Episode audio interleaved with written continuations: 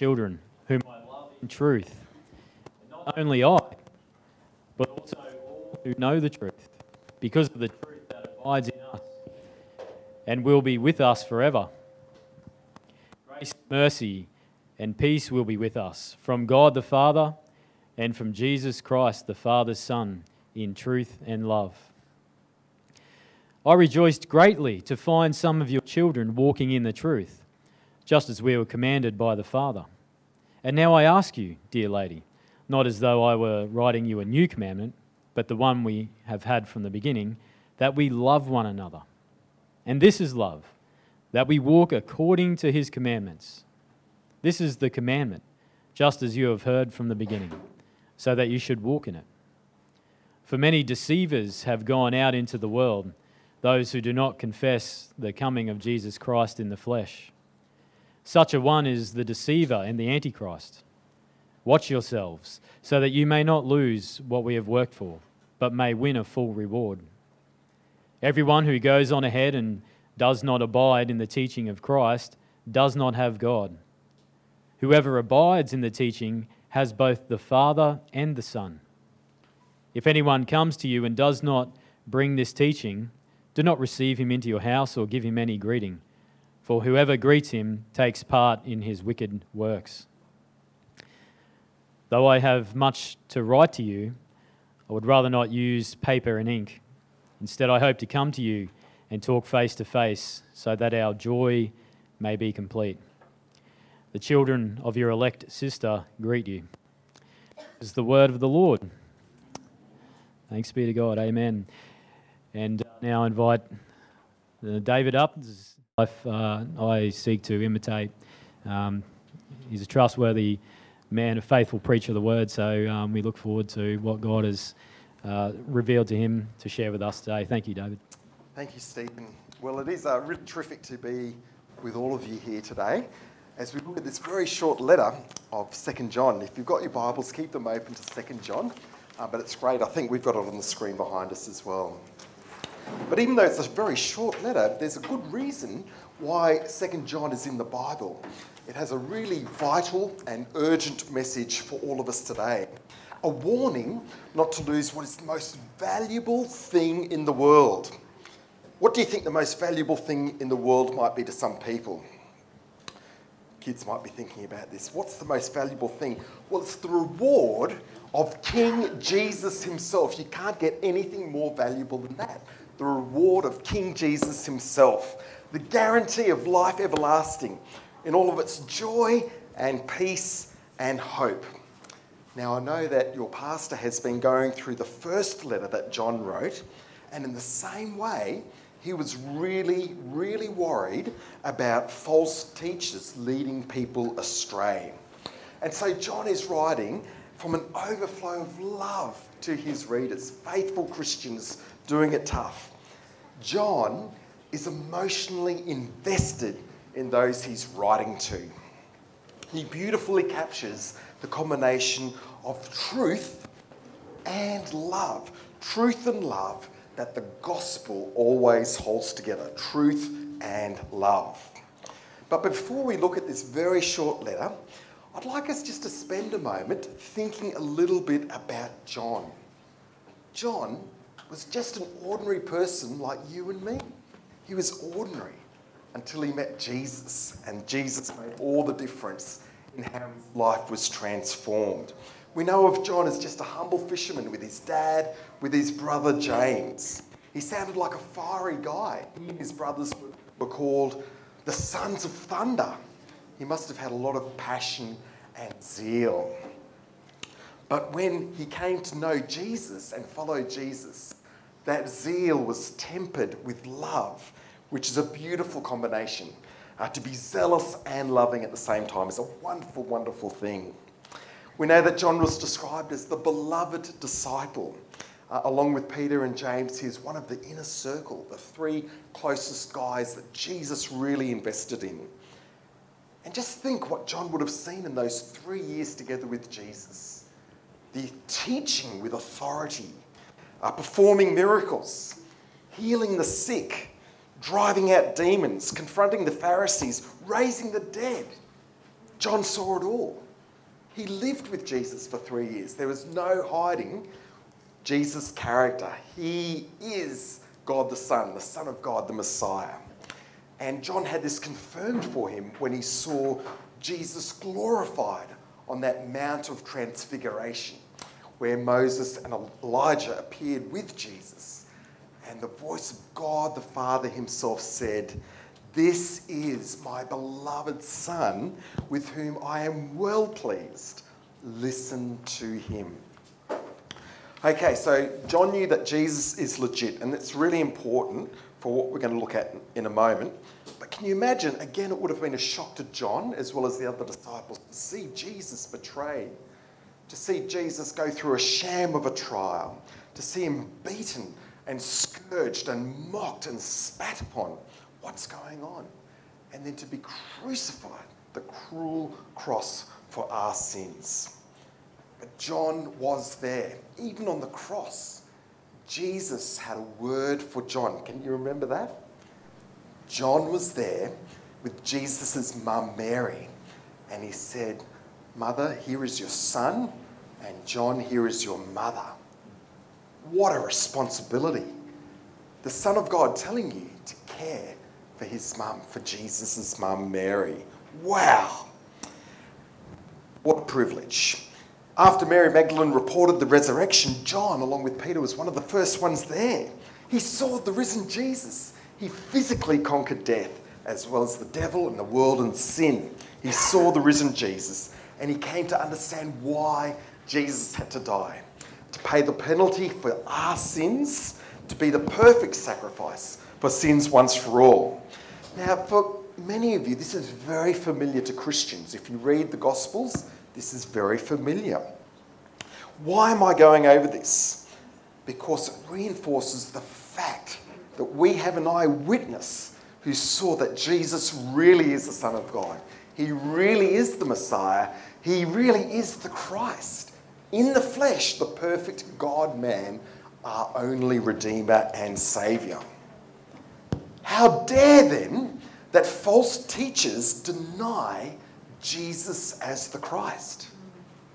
This was what was going on. How dare they? They were undermining and mocking his life of perfect obedience, who he really is. They're pouring contempt on the death and resurrection of the Lord Jesus, our Lord and Saviour. You couldn't even begin to imagine a worse betrayal of the truth. So, John is committed. John is invested in the truth. And because he loves Jesus, have I just lost? No? because he loves Jesus and because he loves the people who follow Jesus, he was warning them about these false teachers. Second point I just want us to think about we know about John's early life, we know about John during the time of Jesus' ministry. Have you ever wondered what John was doing after Jesus ascended to heaven? You know, we hear about James, we hear about Paul, we hear about Peter, but John doesn't seem to pop up for quite a while. What do you think John was doing?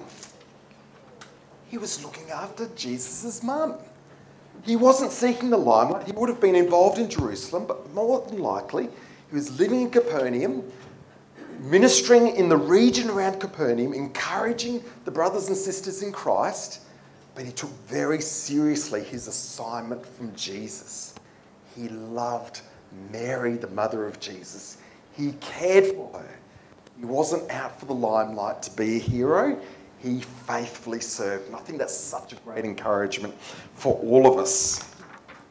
But from church history, we know that after this assignment was complete, whenever Mary passed away, he spent most of the rest of his life in a town called Ephesus, a city actually, a really, really rich city of Ephesus in the province of Asia.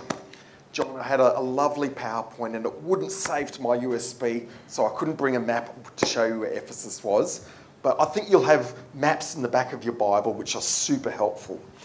And Ephesus pops up lots and lots in the Bible. Paul spent over two years preaching the gospel. Ephesus was really important. It was a strategic hub of ministry, just like Sandstone Community Church is a strategic hub to reach the surrounding area with the good news of Jesus So Ephesus was in the province of Asia. We know Paul wrote to the Ephesians and a little church up the road called Colossians in Colossia.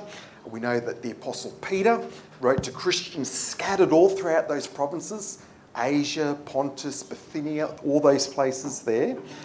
And then John himself wrote 1 John, which was probably a circular letter to the churches around Ephesus. Um, we know John also wrote Revelation, and there's seven churches specifically mentioned in Revelation 2 and 3. And these are all cities around Ephesus. Uh, you might remember um, them. There's Thyatira and Sardis and Pergamon and Smyrna and Philadelphia, and you know them very well. So here's Ephesus, really important city. In the midst of all their prosperity and wealth, uh, idolatry and immorality, John was encouraging the believers to live life in community, marked by grace and purity, joy and holiness, truth and love. And so we know that there would have been a lot of opposition. The devil doesn't like the good news of Jesus. But it's one thing to have opposition outside of the church, it's another thing to have people inside the church calling themselves Christians by bringing a false message. This is what Paul faced, this is what Peter faced, this is what John faced. They were trying to combat false teachers. And the stakes couldn't be higher, folks. If we get Jesus and his gospel wrong, eternity's at stake. Very serious stuff. You know, in the midst of confusion, it would have a terrible effect on the culture of the church, uh, on, on relationships, you know, all the distrust and criticism and suspicion. So that's a very long winded introduction to this very short letter. Let's get into it in verse 1. If you've got your Bibles there, 2 John, verse 1. And immediately we're struck by the humility of John. What a humble guy. He describes himself as an elder. Not only a reflection of his advancing years, but his position, his spiritual role of humble servant leadership as the overseer, the pastor, the elder of the church. We think, who is this elect lady and her children that John's writing to, is he referring to a specific lady uh, and her children? It could well be. Or is this a symbolic reference to a specific church and its, mel- uh, and its members, the children? We know that the church is called the bride of Christ. Men, how do you feel about that? We are a part of the bride of Christ. Hallelujah. Positionally, we are in Christ as his bride. Wonderful, wonderful. So it's very possible that for security reasons, because there's a bit of persecution going on, John is using symbolic language writing to a specific congregation, maybe one of the other places he addressed in Revelation 2 and 3. And we know, as believers, when we put our faith in the Lord Jesus, we're adopted into his family. Privilege we get to call the God of the universe Father. And you know what that makes us? We're brothers and sisters. We're brothers and sisters in Christ who love each other as Christ has loved us. I want you to count up in your head as we just go through this letter how many times the word truth or true pops up. The elders, the elect lady and her children, whom I love in truth. Not only I, but also all who know the truth because of the truth that abides in us and will be with us forever. Truth is the key. Truth and love always go together. If we emphasize love only, and many people are tempted to do this, the problem is it can minimize the truth. We just have this mushy form of love where anything goes and the truth might not matter so much. And that actually ends up being very unloving if we don't tell the truth about people's position before a holy God, as well as the way we can be right with God through Jesus. But on the other hand, if you swing the pendulum too far the other way, if we only emphasize truth, the problem is if we minimize love. Uh, an unloving truth can lead to a harshness that might be ugly and drives people away. So we always must keep truth and love together in the gospel. And the truth is obvious, isn't it? The context is clear. Nothing less than the truth about Jesus, who he is and what he's done. The truth about the gospel. Everything hinges on Jesus. Gospel doctrine, gospel culture, it all comes back to Jesus, God's Son, the perfect God man, our mediator and redeemer.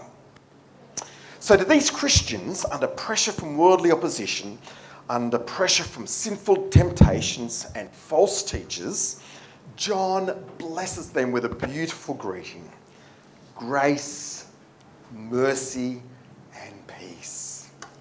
Isn't that what we need in this hectic world, in this exhausting and busy world? We all need grace. We all need mercy. We all need peace. But look where it's found from God the Father and from Jesus Christ, the Father's Son. So, right up front, I know I'm belaboring the point, but this is really important. In the very greeting of this letter in Holy Scripture, John is emphasizing that Jesus is the Christ, the Messiah, the anointed one, the anointed Savior who is the Father's Son. Jesus is the Son of God from all eternity past. He came to earth physically fully human, fully God, and there was no other way for the perfect mediator to die for our sins than the perfect God man, Jesus Christ, God the Son. That's whom we worship.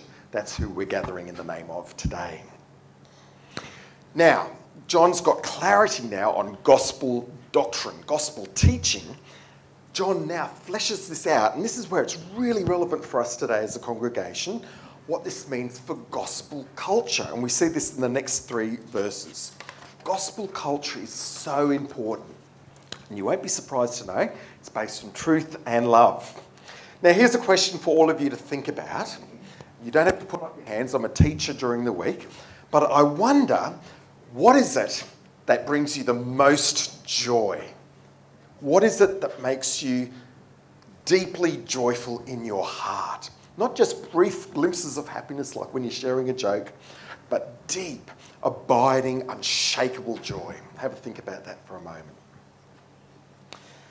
If we really think about it, not just Christians but non Christians, I would say that most people would say that relationships is what brings them the most joy. There might be their relationship with their family, with their friends. Uh, some people might say purpose and fulfillment in life. It might be being content, peace and security. And people out in the world, they go and chase all these things to find peace and purpose and fulfillment and security and contentment.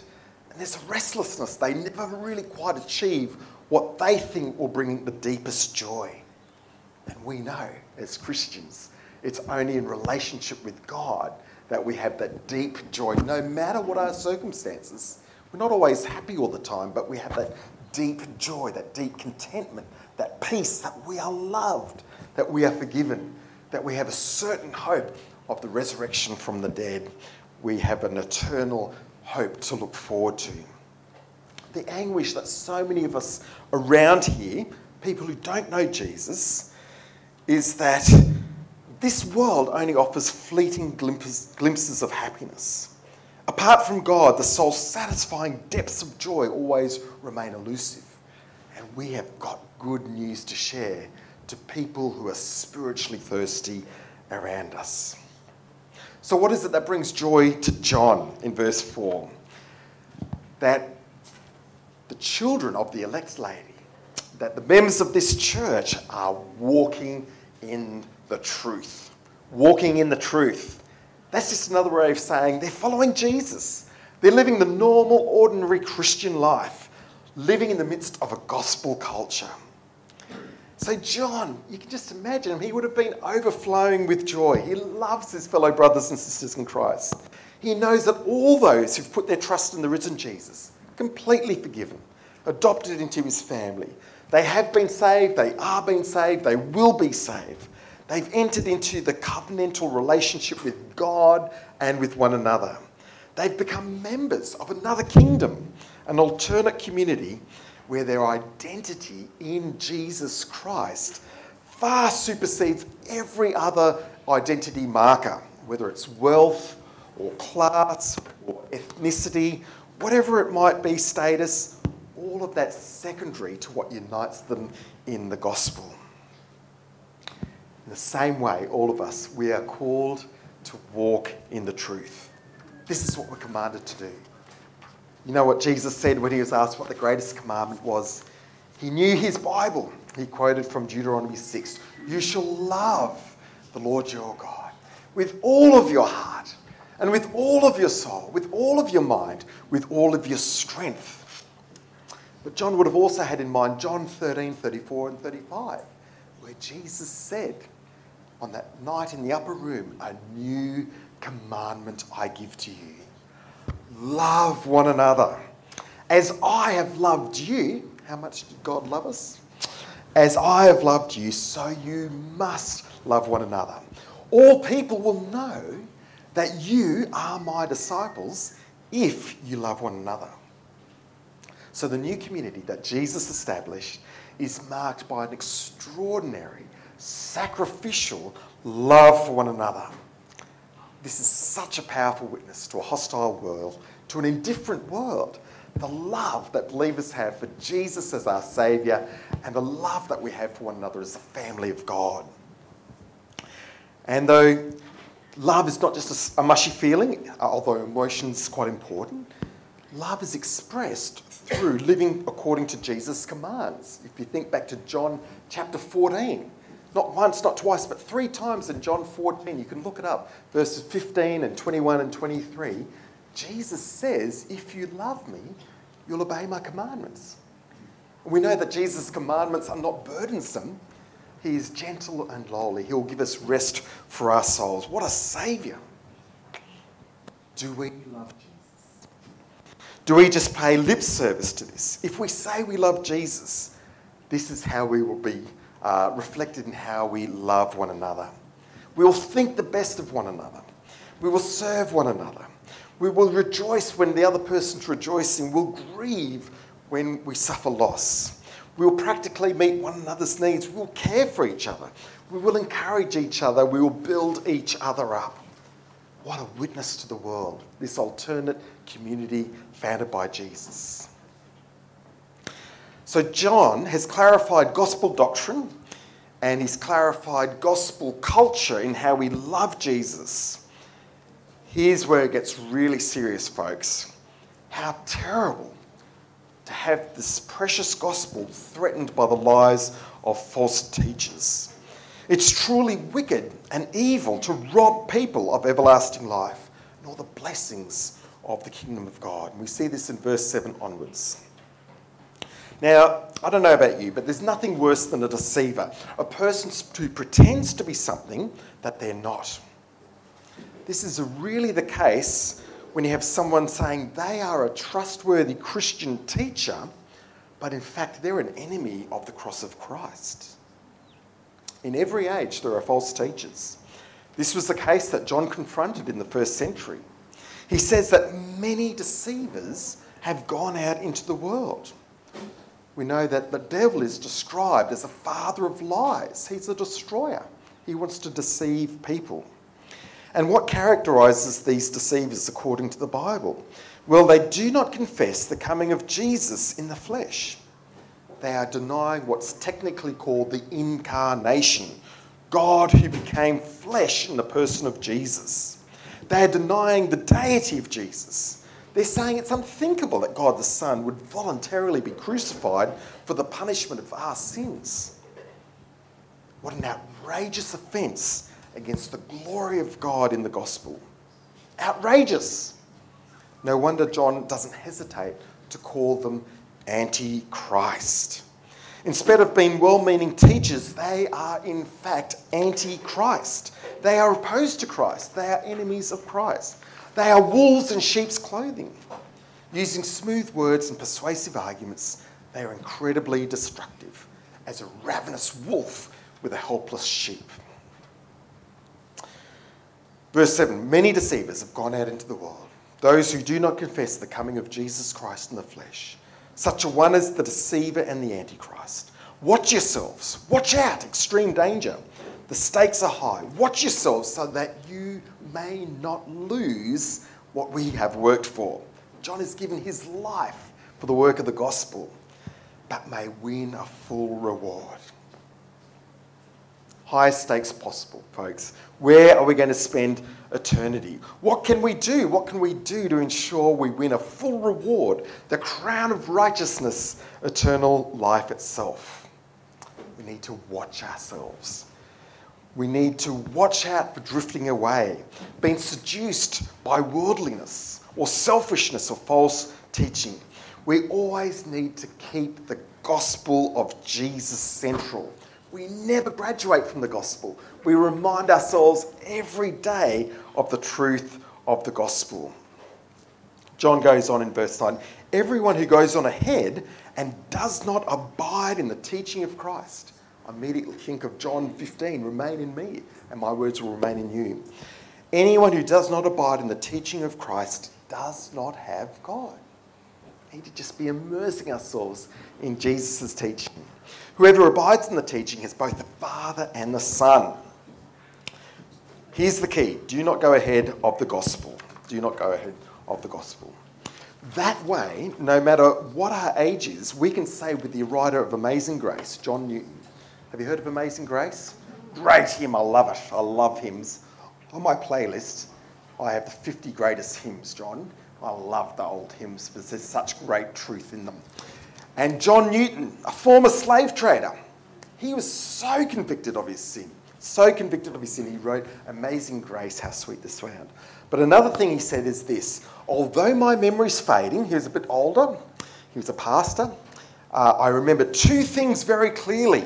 One, I'm a great sinner, and two, Christ is a great saviour. We would do really well to be like John Newton every day. We are a great sinner, but Christ is a great saviour.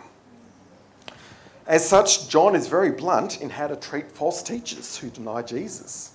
Verse 10 If anyone comes to you and doesn't bring this teaching, do not even receive him into your house. Do not give him even a greeting, for whoever greets him takes part in his wicked works. That is strong. That is strong, but that's truth of the Bible. So, harsh, strong, but necessary words because these false teachers were denying Jesus as God in the flesh. He finishes off Though I have much to write to you, I'd rather not use paper and ink. It was expensive to write back then. Can you imagine how much Romans would have cost to write? Worth it though. Instead, I hope to come to you and talk face to face so that our joy may be complete. So it's obviously an urgent situation. I'm thinking John's writing to a specific congregation. He's heard some false teachings are coming along. He's got to dash off a letter before he can get up there and visit in person. And he loves to see people in person, encourage them face to face. But true fellowship brings such joy, doesn't it? I love meeting with people, having a coffee, and asking the questions of how we're going, how we can encourage each other, what we're learning in the Word, how we can pray for each other. And I'd really encourage you to get into that habit with your friends regularly. But this last verse in verse 13, I think, help confirms that this letter was written from a church that John is based in. The children of your elect sister greet you. Again, that symbolic code for security reasons. Well, let's tie us all together. As a congregation of uh, followers of Jesus Christ, we never graduate from the gospel. We resolutely and joyfully hold on to the truth of the gospel that our Lord Jesus Christ lived a perfect life of obedience as God the Son, that he died for our sins, he died for my sins, and that he physically rose again, conquering sin and death and the devil in this world. Jesus is our Redeemer. Jesus is our Saviour. And if we have repented of our sins, we put our trust in Jesus, we are a part of His family forever. We are part of His kingdom forever. Sorry. And this makes all the difference in how we relate to one another. Gospel doctrine based on the truth of Jesus always leads to gospel culture based on love. Love for God and love for one another. no division between truth and love. So let's love God with all of our heart. Let's love one another extravagantly. And let's love the community around us that God has called Sandstone to minister to with the good news of Jesus Christ. Let's close together in prayer. Our gracious Father, we do thank you for this precious little letter that your servant John wrote almost 2,000 years ago. We thank you so much for his zeal for you and his love for you. We thank you how well he kept truth and love together. We pray that we would never graduate from the gospel, Lord, that we would keep gospel truth and teaching together with gospel love, and that this would transform this community.